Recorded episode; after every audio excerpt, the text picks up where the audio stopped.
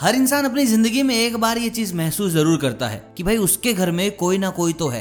कोई बुरी आत्मा, अच्छी आत्मा या फिर कोई पैरानॉर्मल एक्टिविटी और ये ज़्यादातर हो ही जाता है जब इंसान अकेले रहता है। फिर भी मैं आपको बताने वाला हूँ आज कुछ ऐसे लक्षण, जिनसे हम जान पाएँगे कि हमारे घर के अंदर कोई भूत तो नहीं है, कोई आत्मा तो नहीं है, किसी तरीके की कोई नकारात्मक ऊर्जा तो नहीं है। तो चलिए बात करते हैं। सबसे पहले मैं बात करना चाहूँगा आपके घर की घड़ी की।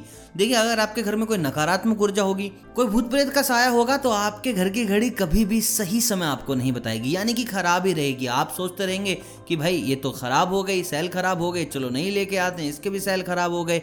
अगर ये चीज़ें आपके साथ बार बार हो रही हैं तो मैं आपको बता दूँ, आपके घर में किसी आत्मा का साया है।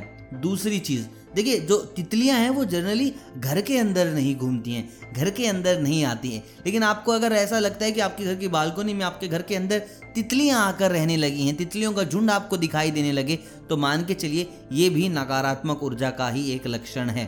अगर आप अपने घर में कुत्ता रखते हैं, बिल्ली रखते हैं, कोई भी जानवर रखते हैं तो आपको बता दूँ, आपको उनके व्यवहार में, आपको उनकी दिनचर्या में बहुत बदलाव नज़र आने लगेगा। जो आपके घर का कुत्ता होगा, वो कभी भी भौंक रहा होगा, क्योंकि वो चीज़ें देख पाता है जो हम नहीं देख पाते। हर तरीके से कुत्ते और जो बिल्ली की इंद्रियाँ हैं, वो हमसे ज़्यादा स्ट्रोंग है, ताकतवर है तो उन्हें पता चलेगा, लेकिन हमें नहीं पता चलेगा। तो अगर आपको ऐसा लगता है कि भाई जो आपका डोग है, रात को बहुत परेशान रहता है, घर के अंदर ही गोल गोल घूमता रहता है तो मान के चलिए आपके अलावा कोई और भी है घर में जो उसके साथ रात को खेल रहा है। दोस्तों, और जितनी भी पैरानॉर्मल एक्टिविटीज़ होती हैं, भूत कह ले, प्रेत आत्माएँ कह ले, इनका बहुत जल्दी इफ़ेक्ट दिखने लग जाता है घर के इलेक्ट्रॉनिक आइटम के साथ। आपका टीवी है कंप्यूटर है, घर की लाइट्स हैं, हर एक चीज़ पे आपको फ़र्क दिखने लग जाएगा।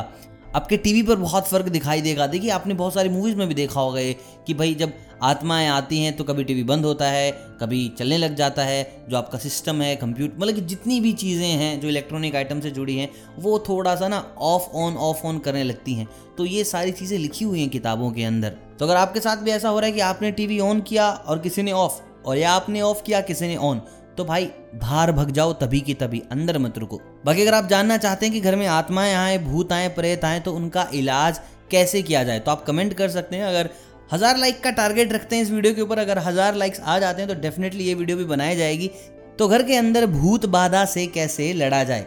अगली जो चीज़ आती है, वो है आपकी परछाई। लेकिन जब घर के अंदर भूत होंगे, कोई प्रेत होगा तो आपको आपकी परछाई पूरी दिखाई नहीं देगी। उसकी शेप आपको चेंज होती हुई नज़र आएगी। कभी तो आप लगेंगे कि यार, इतना मोटा मैं कैसे हो सकता हूँ? कभी लगेंगे, यार, इतनी दुबली परछाई तो मेरी नहीं हो सकती। अगर आप इन सब चीज़ों को फेस कर रहे हैं तो मान के चलिए आपके घर में भूत बाधा है। और आखिरी में एक चीज़ जो मैं आप सबको बता दूँ, अगर आपके पास कभी धुले हुए कपड़े नहीं रहते, आपके कपड़े हमेशा बाहर बिखरे हुए रहते हैं तो भी आपके घर में नकारात्मक ऊर्जा है। अगर इन सब के बावजूद भी अगर आपको कुछ अलग सा महसूस हो रहा है अपने घर के अंदर तो आप हमें कमेंट करके ज़रूर बताइएगा। डिस्क्रिप्शन में मैं इंस्टाग्राम लिंक डाल दे रहा हूँ, जहाँ से आप सीधा वार्तालाप कर सकते हैं हमारे साथ। बाकी अगर वीडियो पसंद आया हो, कोई काम की चीज़ आज आपने सीखी हो तो यार लाइक ज़रूर कीजिएगा, दोस्तों के साथ शेयर ज़रूर कीजिएगा, और चैनल को सब्सक्राइब करें। अगर नहीं करते हैं तो भाई हमसे ज़्यादा नुकसान आपका हो सकता है। बेलाइकन ज़रूर दबाइएगा। अगली वीडियो कुछ ऐसी होने वाली है, जो आपके परिवार की सुरक्षा के काम आएगी, आपके काम आएगी। मिलता हूँ कल, तब तक आप सभी को अलविदा। जय श्री राम।